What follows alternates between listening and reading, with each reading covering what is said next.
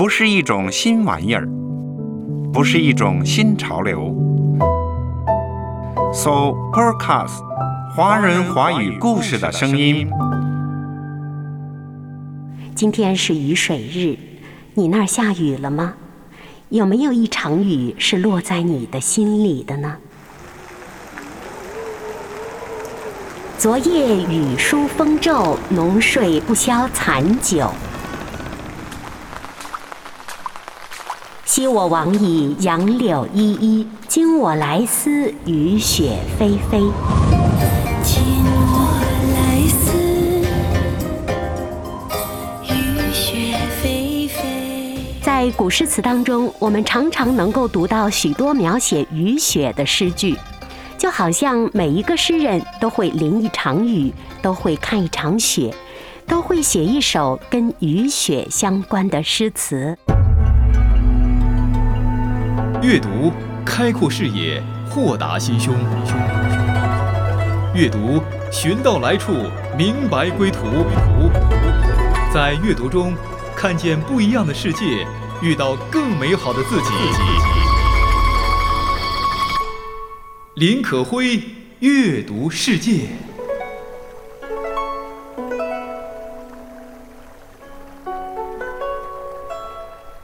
嘿，你好吗，我亲爱的听众朋友？这里是阅读世界，我是可辉。今天是二月十九日，二十四节气当中的第二个节气雨水，这让可辉想到了许多关于雨雪的诗词。说到雨水，顾名思义，那就是反映节气期间雨水增多了。雨水时节，天气变化不定。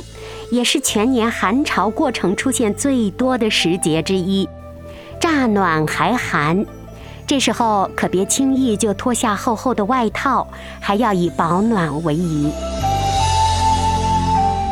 在古代，雨水节气分为三候：一候塔鲫鱼，二候鸿雁来，三候草木萌动。春雨贵如油。刚刚立春结束了，现在迎来了雨水。虽然春天已经到了，气温回升，大雁北归，河水破冰，但是天气依旧寒冷。春寒料峭之节，还是要多保暖，多保重身体。今天阅读世界要跟大家分享的是关于雨雪的文字。欢迎收听阅读世界。前段时间可会看到了一位著名小说家苗伟的苗师傅文学人生课，在本书的第七讲，他特别讲到了雨雪霏霏，讲的是在文学记忆当中的雨雪，试图捕捉一下雨雪中的情绪。可会想，每当下雨或者落雪的时候，人们的情绪就会被季节、被天气、被雨、被雪牵动起来。不同的气候、不同的天气，我们总会有不同的情感。在雨雪霏霏中，你的情绪怎样呢？在今天的雨水日，你又有怎样不同的情怀呢？苗师傅文学人生课，湖南文艺出版社二零二二年十一月出版，地地道道的一本新书。说到作家苗伟，一九六八年生，是当代小说家，之前是在《三联生活周刊》任副主编，他也出版了《文学体验三十讲》，广受欢迎。在文学人生课当中，第七讲特别讲到雨雪霏霏日。他从美国作家厄普代克的《春雨》中感受到了自然的召唤，在苏东坡的诗词《一蓑烟雨任平生》中感受到了无比的洒脱，在当代作家林白的《过程》一诗当中读出了激动人心的爱情。那可辉提到雨的时候，就会想到幼年时候听到的一首歌，《冬季到台北来看雨》。冬季到台北来看雨。当然，还会想到中学时背到的陆游的那首诗：一冬少雨雪，人亦常昏昏。亲爱的听众家人，在你读过的书、诗、文当中，有哪一场雨落在了你的心底里呢？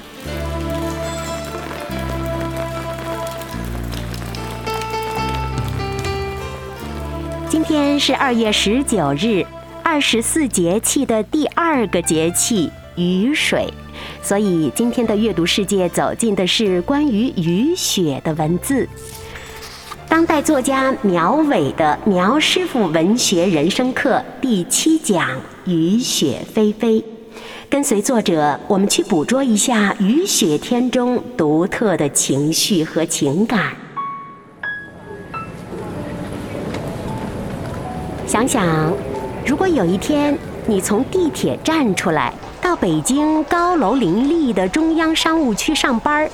坐着自动扶梯上到地面，前面的人陆陆续续打开雨伞。对，下雨了。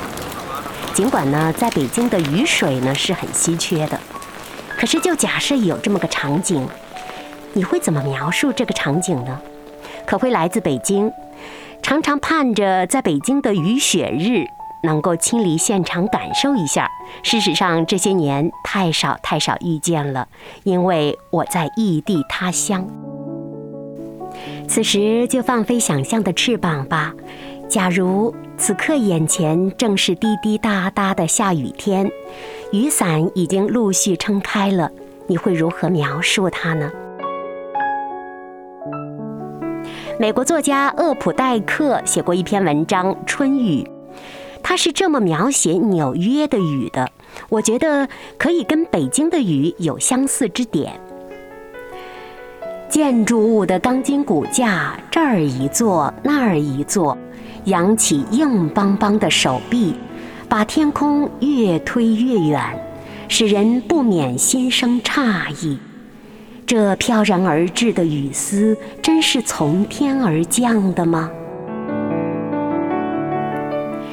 在钢筋铁骨的城市当中生活久了，大自然突然降下一场雨来，感觉这雨丝也缺少了一些灵性，感觉简直就是从天外降下的灵物。作者又写到，那些穿着雨衣的人眼睛盯在地上，地上是人的影子，是按照透视比例缩小的身子，痉挛地动着。天空像一把小楔子，插在高楼大厦的顶缘之间，显得心事重重、闷闷不乐。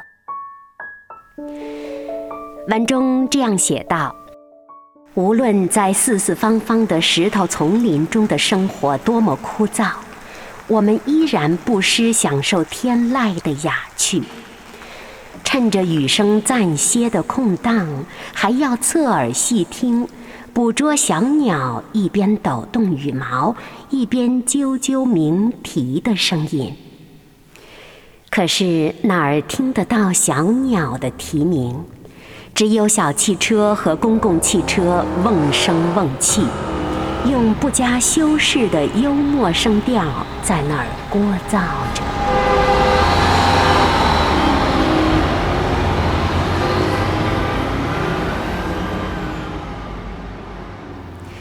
普代克的这篇春雨写的是纽约大都市里的雨，雨本是自然的精灵，可是此时它被汽车声、繁杂的交通声、繁杂的人声、匆忙的心、忙碌的生活掩盖了灵性。此时此刻的雨像一种召唤，它让你听到雨声，听到鸟声，听到大自然的呼唤。这其中有一种神秘的韵律，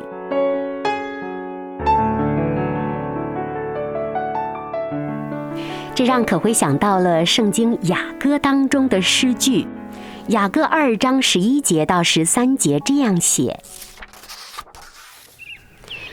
因为冬天已往，雨水止住过去了。地上百花开放、百鸟鸣叫的时候已经来到，斑鸠的声音在我们境内也听见了。无花果树的果子渐渐成熟，葡萄树开花放香。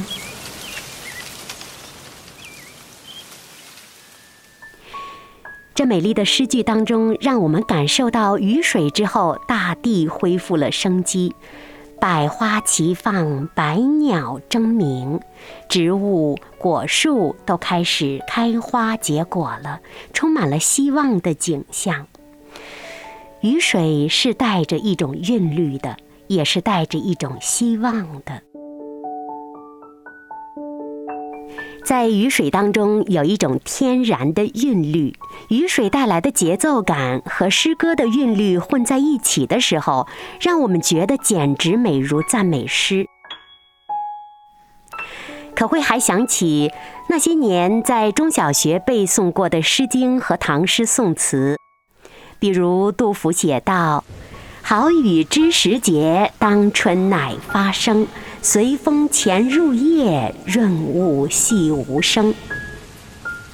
这是初春时节的带来好消息的春雨，用来形容今天雨水日的雨水也恰到好处。当然还有青箬笠，绿蓑衣，斜风细雨不须归，一派江南春雨的浪漫景象。还有夜来风雨声，花落知多少？还有昨夜雨疏风骤，浓睡不消残酒。试问卷帘人，却道海棠依旧。知否知否，应是绿肥红瘦。昨夜雨疏风骤，浓睡不消残酒。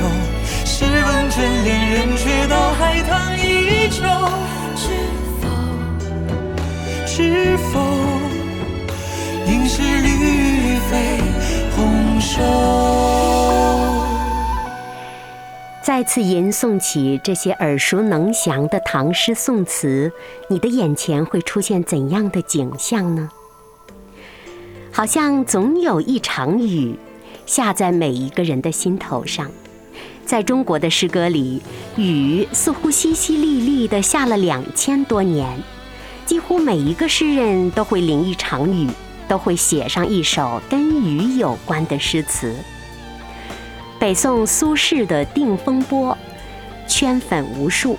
差不多是一千年前的某一天，苏东坡出门碰到下雨，同行的人被雨浇得非常狼狈。等待天晴了，苏轼这样写《定风波》：莫听穿林打叶声。何妨吟啸且徐行，竹杖芒鞋轻胜马，谁怕？一蓑烟雨任平生。料峭春风吹酒醒，微冷，山头斜照却相迎。回首向来萧瑟处，归去，也无风雨也无晴。这是可慧最喜欢的一阙词。苏东坡写了语句：“一蓑烟雨任平生”里的“蓑”就是蓑衣，非常简陋的雨衣。竹杖芒鞋，竹竿做成拐杖，草鞋穿在脚上。在这样的大雨天，别人狼狈不堪，但是苏东坡却无比洒脱。你知道吗？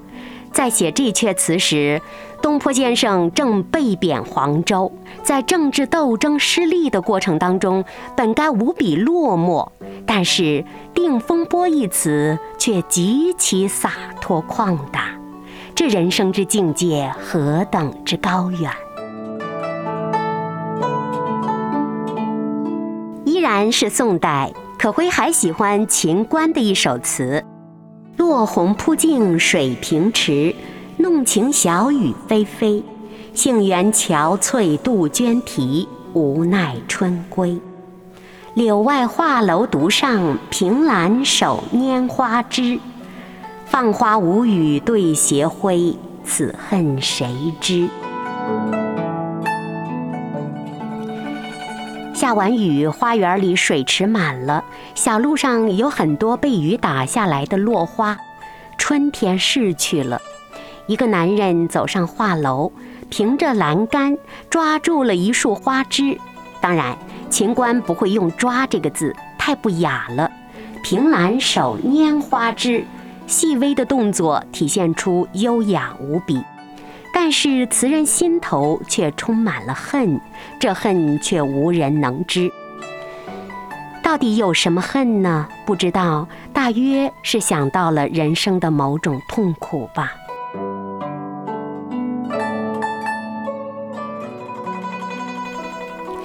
因为一场雨而勾引出内心忧愁的情绪，对痛苦的感知。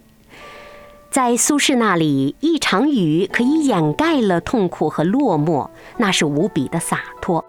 在词人秦观这里，一场雨引发了心中愁思，也是真情流露。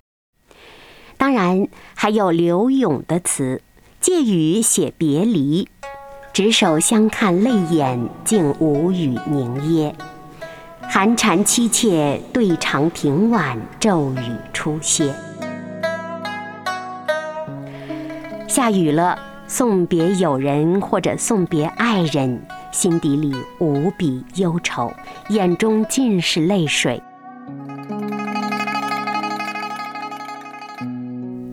还有南唐后主李煜的一首词：“帘外雨潺潺，春意阑珊。罗衾不耐五更寒，梦里不知身是客，一晌贪欢。独自莫凭栏，无限江山。”别时容易见时难，流水落花春去矣，天上人间。屋外下着雨，诗人有点冷，裹着被子睡不着，感到了一种难隐的丧失之痛，失去亲人，失去家国。这雨水承包了诗人所有的情思。写秋雨最好的莫过于温庭筠的词了。梧桐树，三更雨，不到离情正苦。一夜夜，一声声，空阶滴到明。唐诗宋词里的雨，好像都是小雨中雨，下的比较轻柔。这些词是可以唱出来的，真唱出来的时候，会用什么调呢？雨水真的可以寄托情感，这大约就是古人的浪漫情思，寓情于景。今天是二月十九日，是二十四节气的雨水日。听众家人们，在今天你那儿下雨了吗？看到门口的雨，听到雨声，你想到了什么呢？雨还在下，像在寻你，他敲我的窗。找不到你，这样的季节就会特别想你。又或者你那根本就没有下雨，那你又会想到记忆当中哪一场难忘的雨呢？雨还在下，你仔细听啊，是我的思念。滴滴答答，还能去屋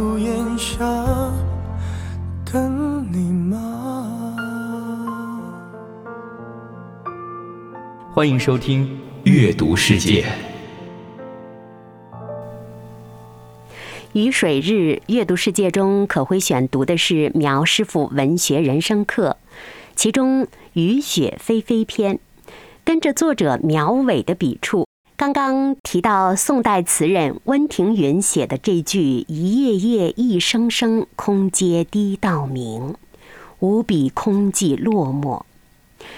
联想起来，想到了肖邦的《雨滴前奏曲》。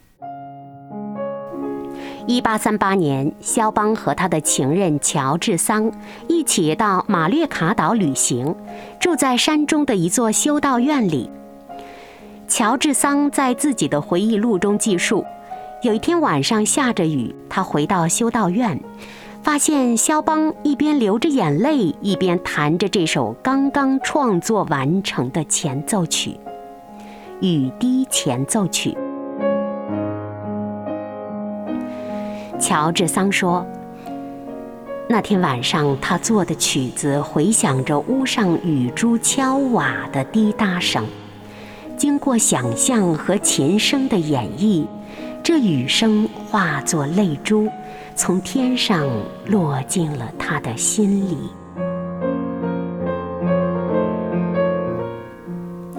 雨水滴滴答答，肖邦弹奏出了《雨滴前奏曲》。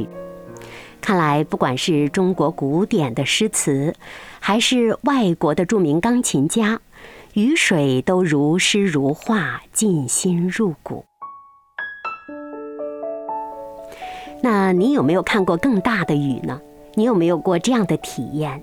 在小时候看着从天而降的大雨，瓢泼似的，感到有点害怕。如果大雨下个不停，一天两天，这种恐惧就会加剧。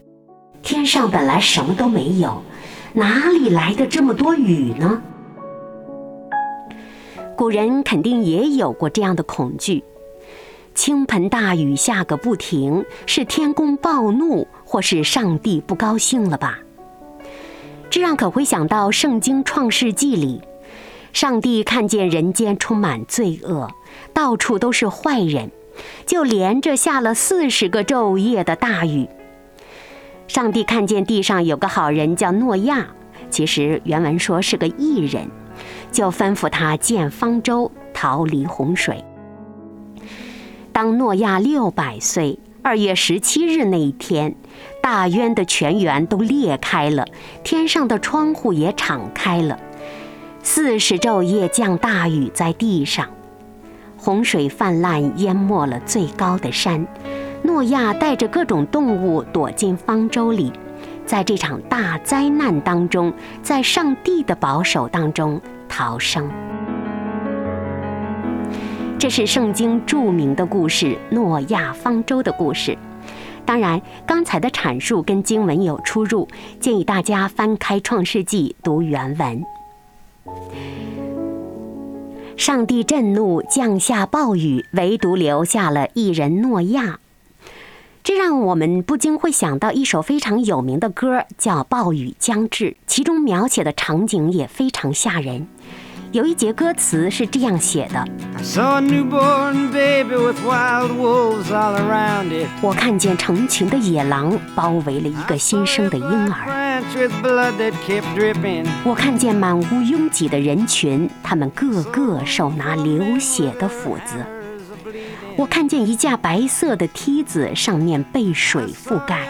我看见无数个饶舌者。”他们每个人的舌头都已溃烂。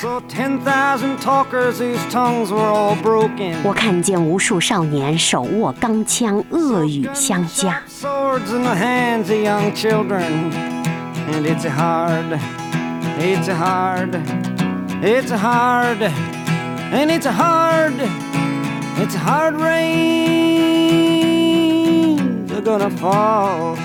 诺贝尔文学奖获得者鲍勃·迪伦所写《暴雨将至》。鲍勃·迪伦在歌词当中描绘了人间的可怕的场景。我听到雷声发出的警告，我听到海浪席卷而来，我听到万千呼号却无人留意，我听到有人疾苦却众生耻笑。歌词非常形象地呈现出了《圣经·创世纪》当中四十几个昼夜大雨之前，地上人间充满罪恶的场景。鲍勃·迪伦写这首歌的时候，是不是带入了一种上帝的视角呢？或者他感受到了这人间处处充满的罪意？许多人翻唱这首歌的时候，都会感叹这首歌中充满了力量。这和《圣经·创世纪》中上帝看到人间充满欺诈和罪恶的场景非常相似，甚至有着某种意象上的联系。如果说《圣经·创世纪》正是鲍勃·迪伦创作这首歌的原始灵感，应该不为过。当地上充满罪恶的时候，公义的上帝会降下大雨来审判、来处罚。上帝是公义的，也是慈爱的。他曾经也在《生命记》当中特别应许了人类会得到福泽，比如《生命记》的十一章八到十五节就这样写：“所以你们要守我今日所吩咐的一切诫命，使你们胆壮，能以进去，得你们所要得的那地，并使你们的日子在耶和华向你们列祖起誓。”应许给他们和他们后裔的地上得以长久，那是流奶与蜜之地。你要进去得为业的那地，本不像你出来的埃及地。你在那里撒种，用脚浇灌，像浇灌菜园一样。你们要过去得为业的那地，乃是有山有谷、雨水滋润之地，是耶和华你神所眷顾的。从岁首到年终，耶和华你神的眼目时常看顾那地。耶和华我的神，恩典慈爱永存，从岁首到年终，永不改变。耶和华我的神，良善公义永存，从过去到永远，永不改变。上帝给我们的先祖以色列人美好的应许，如果他们守约，如果他们顺服上帝的诫命，如果他们继续持守对上帝的爱和遵从，他们就必定得蒙眷顾。神会时刻看顾他们。在有山有谷的地方降下适切的雨水，滋润大地，让他们可以在那流奶与蜜之地长长久久地居住下去。暴雨将至的歌词当中，我们看到了上帝的愤怒。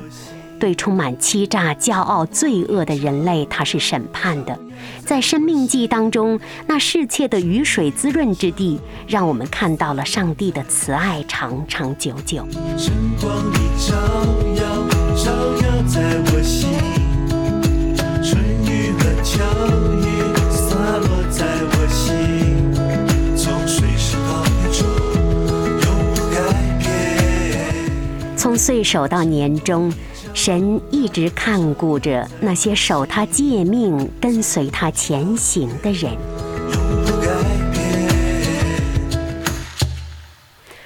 在诗词中，在歌曲中，在无数作品当中，雨水似乎都牵动着我们的情感，寄托着我们的心怀。我们看到雨，听到雨，看到阳光，看到不同的景致，内心的情绪总会变化。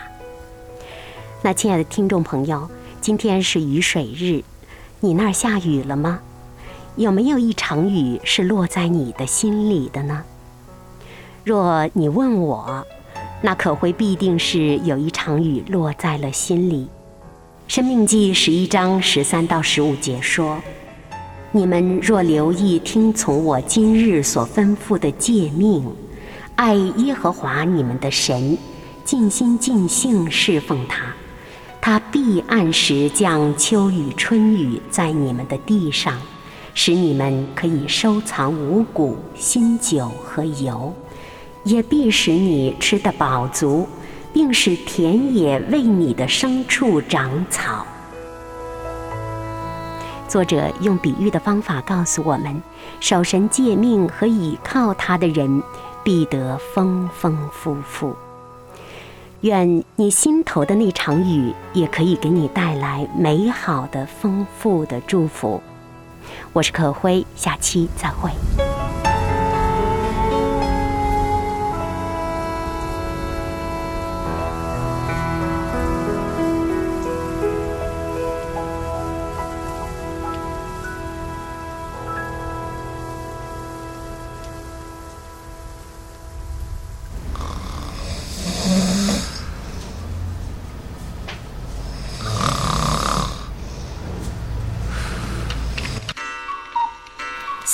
Podcast 华人华语故事的声音。